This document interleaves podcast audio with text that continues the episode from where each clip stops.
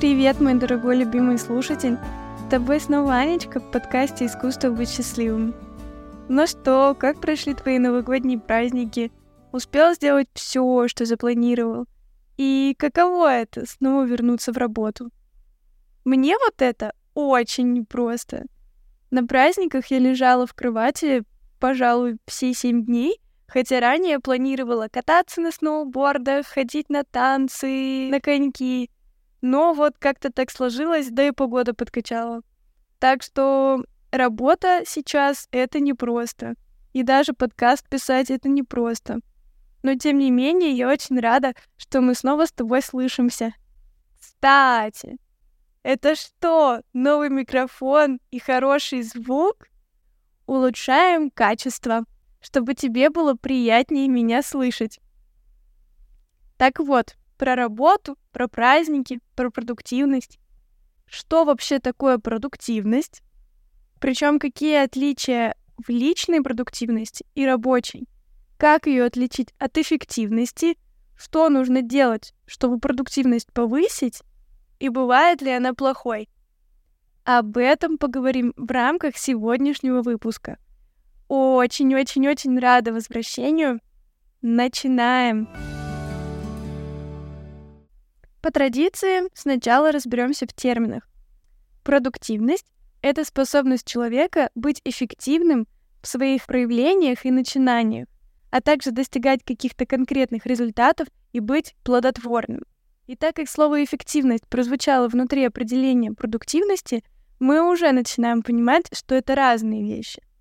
Так вот, эффективность — это когда ты вложил минимум усилий, времени или денег — а получил максимально качественный результат. В то время как продуктивность скорее отражает количество работы, которую ты выполнил, количество закрытых задач, например, или количество выполненных целей. Однако все равно термин является довольно размытым, и каждый в него вкладывает свое определение. Так, например, продуктивность в работе может вычисляться именно количеством задач. Но хороший работодатель знает, что настоящая рабочая продуктивность — это когда каждый может действовать творчески в своем уникальном стиле и с полной интеллектуальной отдачей, при этом выполняя действительно нужную работу. Личная же продуктивность основана на способности достигать собственных целей в кратчайшие сроки, затрачивая при этом минимальное количество энергии. И таким образом мы приходим к тому, что продуктивность включают в себя и правильный выбор цели, и качественную ее постановку, план ее выполнения, ну и, конечно же, защита конечного результата или радость по поводу него. Другими словами, это такой некий процесс, продолжительность выполнения конкретной задачи.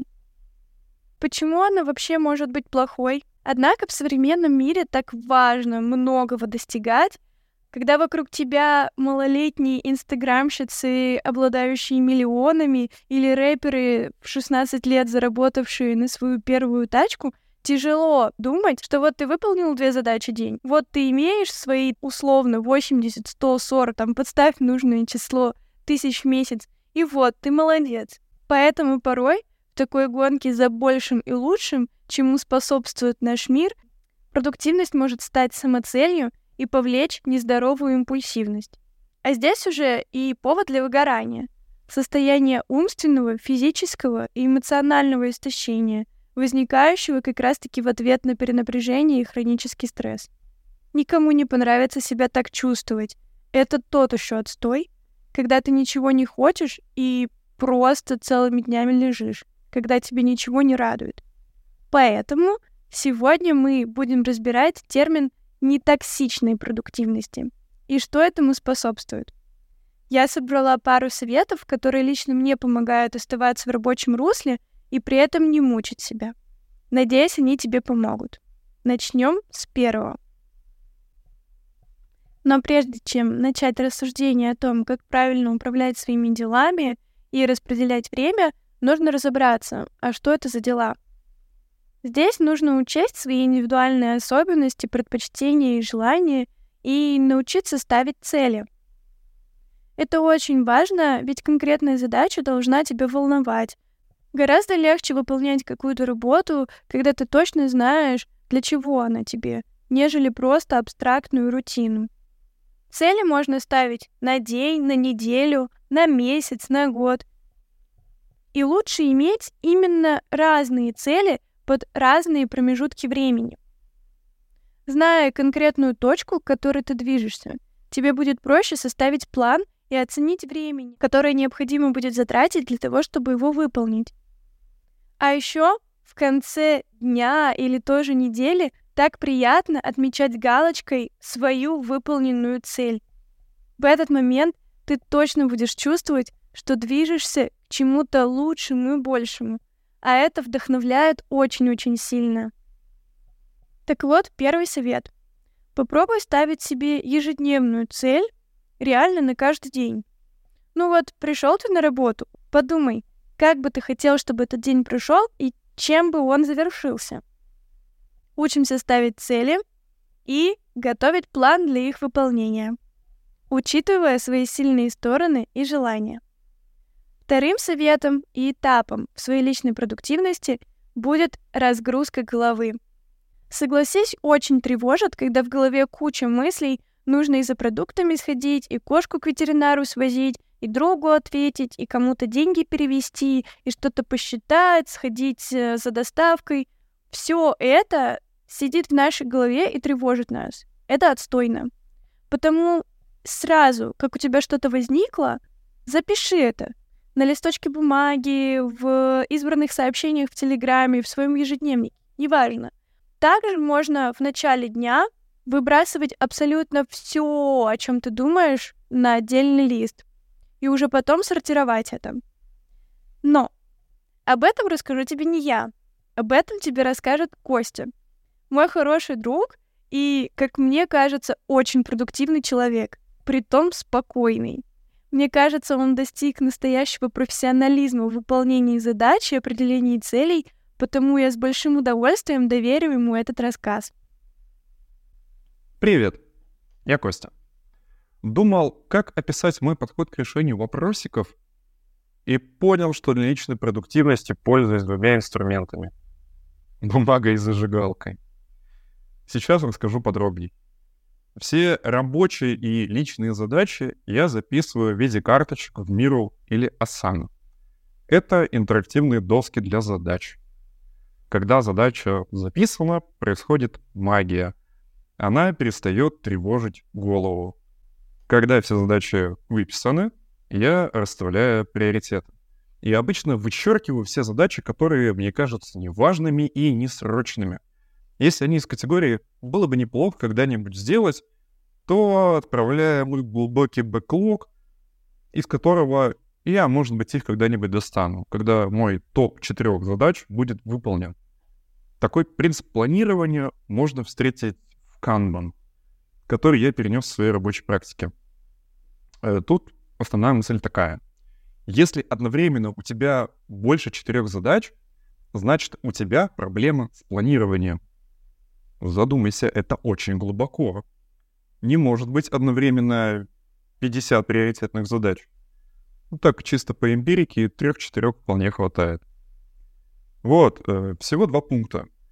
Все задачи нужно выписать и из этих выписанных задач ненужные надо сжечь.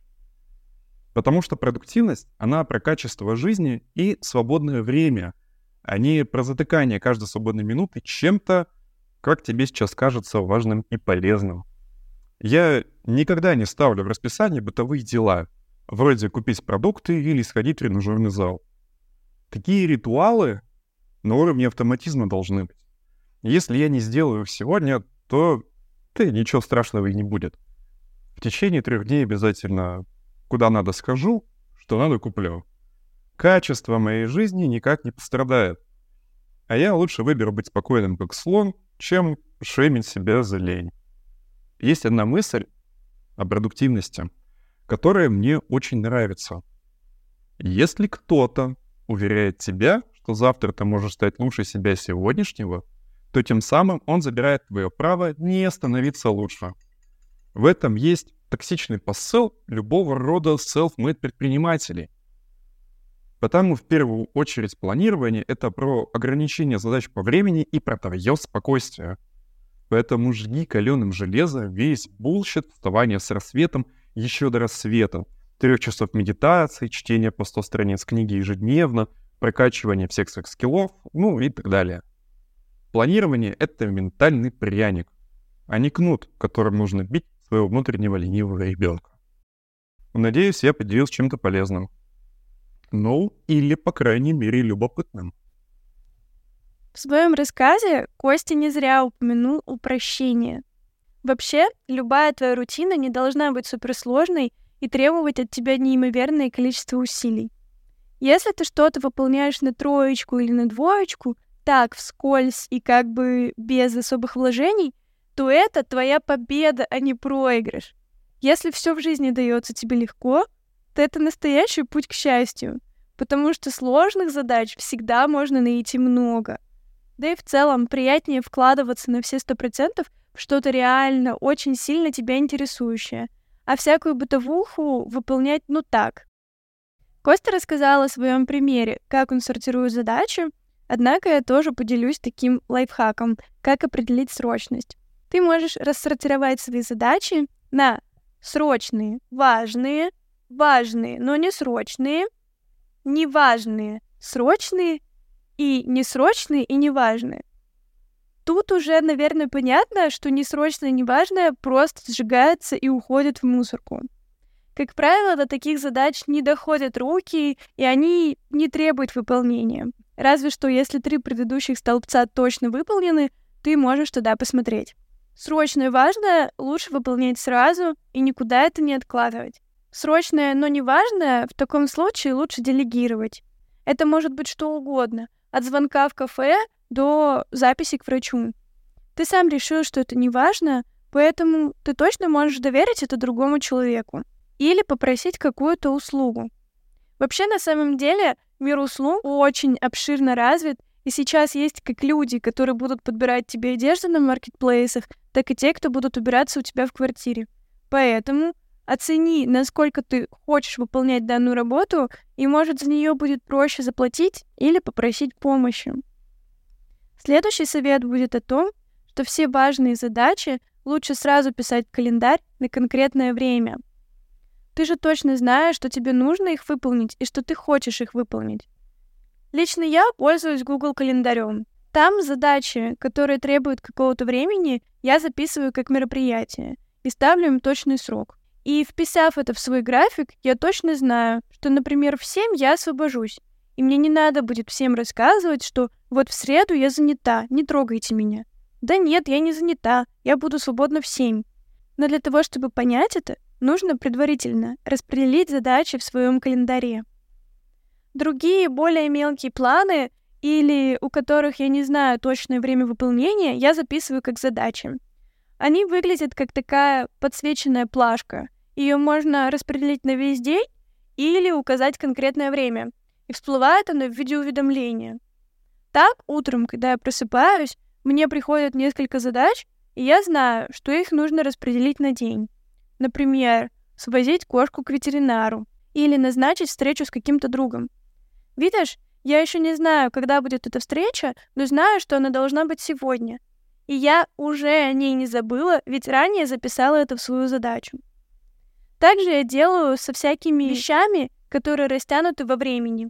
Например, доставка на маркетплейсах. Ну вот написано, что она придет 14 января. Но я не буду дать уведомление, я просто запишу это себе в задачу и моя голова не будет болеть о том, а не пропущу ли я это уведомление, и не уйдет ли от меня моя доставочка. Однако, когда ты составляешь расписание своего дня, очень легко столкнуться с гиперпродуктивностью и забить все свое свободное время на выполнение задач. Типа, с 10 до 11 я работаю над своим личным проектом, с 11 до 12 я программирую телеграм-бота, с 12 до часу я кушаю, с часу там до двух я монтирую и так далее. Нельзя так плотно составлять свой график. И всегда нужно оставлять свободные слоты на непредвиденные ситуации и, что важно, на свою усталость. Непредвиденные ситуации — это всякие форс-мажоры. Вот позвонил тебе кто-то и предложил срочную работу. Оп, а времени-то у нас нет. Так что тут как раз-таки пригодится тот оставленный слот. В целом, я распределяю свой день примерно 60 на 40. И отдельно про усталость. Твое состояние нереально важно, и ты не можешь быть одинаково продуктивным каждый день. Когда-то тебе больше хочется работать, и ты закрываешь даже годовалые планы. Когда-то меньше, а когда-то не хочется работать вообще. И вот именно эти свободные слоты тебя не очень продуктивные дни будут спасать. Это твое время на отдых.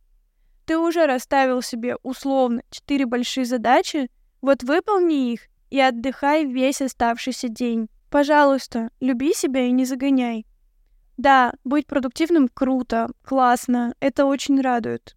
Но также круто быть здоровым и радостным человеком. Я также считаю важным советом оставлять список выполненных задач и завершенных целей. В Google календаре, например, можно скрыть список выполненных задач, то есть, когда ты отвечаешь в выполнение, она исчезает. Но это такой подводный камень, и можно легко на него попасться. Когда ты не видишь, сколько всего ты сделал, тебе кажется, что ничего и не произошло. Ну, подумаешь, убрался в квартире, починил машину, вылечил кошку, сходил на танцы, поработал, там заплатил за квартиру. Да ну фигня. Ха, ну да. Так как привычные действия особо не замечаются, нам кажется, что день прошел бесполезно. Однако, взглянув в календарь и в список всего-всего-всего, что ты уже успел сделать, у тебя проснется вот эта внутренняя гордость и чувство удовлетворения. И тогда уже можно будет расслабиться. Ну и также вернемся к разговору о целях. Когда ты видишь конкретные галочки, твой мозг понимает, все, об этом мы больше не тревожимся, задача завершена. Нас вообще очень легко подвесить на невыполненные задачи. Как правило, что-то незавершенное нас больше всего и терзает. Потому вот эти галочки — это твоя личная манипуляция над самим собой, чтобы дать себе шанс на успокоение. И вот я говорю про тревожность и спокойствие. Если ты чувствуешь тревожность каждый день, особенно из-за каких-то рядовых ситуаций, пожалуй, это повод обратиться к специалисту и как-то поработать со своей менталочкой. Потому что, по идее, твои дела не должны тебя сильно беспокоить. Это просто часть дня, это просто твоя жизнь. Она не должна вгонять тебя в какую-то суету. Поэтому обращай внимание на свое здоровье, и если видишь какие-то пугающие симптомы, то обращайся к специалистам. И такой отдельный лайфхак, который я обнаружила для себя совсем недавно. Вот все мы любим уделять время своим друзьям, своим родным, но и в принципе сохранять социальные связи. Однако в расписании не всегда находится времени для посиделок с друзьями. Иногда мы сильно уходим в работу или какие-то крупные задачи и проекты нас утягивают. И кажется, что свободного времени на встрече нет вообще, ну нисколько. И тем временем социальные связи ухудшаются, друзья про тебя забывают, ну или ты про них. А потом в Новый год вы вспоминаете друг о друге и такие, вау, мы чё, уже целый год не общались? Грустно, правда? В таком случае я предлагаю тебе выделить конкретный день семьи или друзей. Например, у меня существует такая традиция. День семьи в субботу. Вот что бы ни происходило, что бы ни случалось, и какая ни была сложная работа, в субботу я посвящаю время своему молодому человеку. Это укрепляет отношения и в каких-то сложных ситуациях, когда ну, совсем все плохо и жить особо не хочется, ты вспоминаешь, что хотя бы один день в неделе точно будет классным. Так посвяти же его себе. Также можно создать специальный день друзей. Например, во вторник с 4 до 8 ты будешь назначать встречи с друзьями, с разными. В одну неделю с одним, во вторую неделю с третьим и так далее – так, вероятно, твои друзья начнут повторяться, ну, примерно через месяц. Но встречаться раз в месяц все равно лучше, чем не встречаться по полгода. Поэтому такие специальные дни, как якоречки, могут тебя спасти в суете событий. Это может быть в том числе день работы, когда ты посвящаешь какое-то конкретное время только работе. или день самообучения, или дни самообучения. Это может быть что угодно. Просто создай себе свой собственный якорь. Ну вот, как-то мы плавно подошли к концу. На самом деле я сама не заметила, как это так быстро произошла запись этого выпуска. По традиции подытожим все вышесказанное. Сначала мы поговорили о том, что продуктивность — это процесс. Процесс формирования цели, ее выбора, составления плана ее выполнения и радости о ее завершении. Однако продуктивность бывает токсичной, потому так важно распределять свои задачи заранее и уже дальше следовать плану. Для начала я советую тебе выбрать цель на каждый день, на неделю или на месяц. Потом выбросить все свои мысли на бумаге, определить их срочность и записать в календарь на конкретные даты и время. Не забывай оставлять свободные слоты для форс-мажоров и усталости. Оставляй список выполненных задач, чтобы радоваться своим успехам. Не забывай делегировать и отдыхать. И если сильно тревожишься, то, пожалуйста, обратись к специалисту. Ну и совет про дни семьи, друзей, работы и прочего — тоже кажется мне полезным. Я была очень рада этому выпуску. Надеюсь, он тебе понравится так же, как мне. Желаю тебе достижения любых задач, которые только придут тебе в голову, и невероятного успеха. Я очень-очень тебе рада. И помни, счастье — это просто.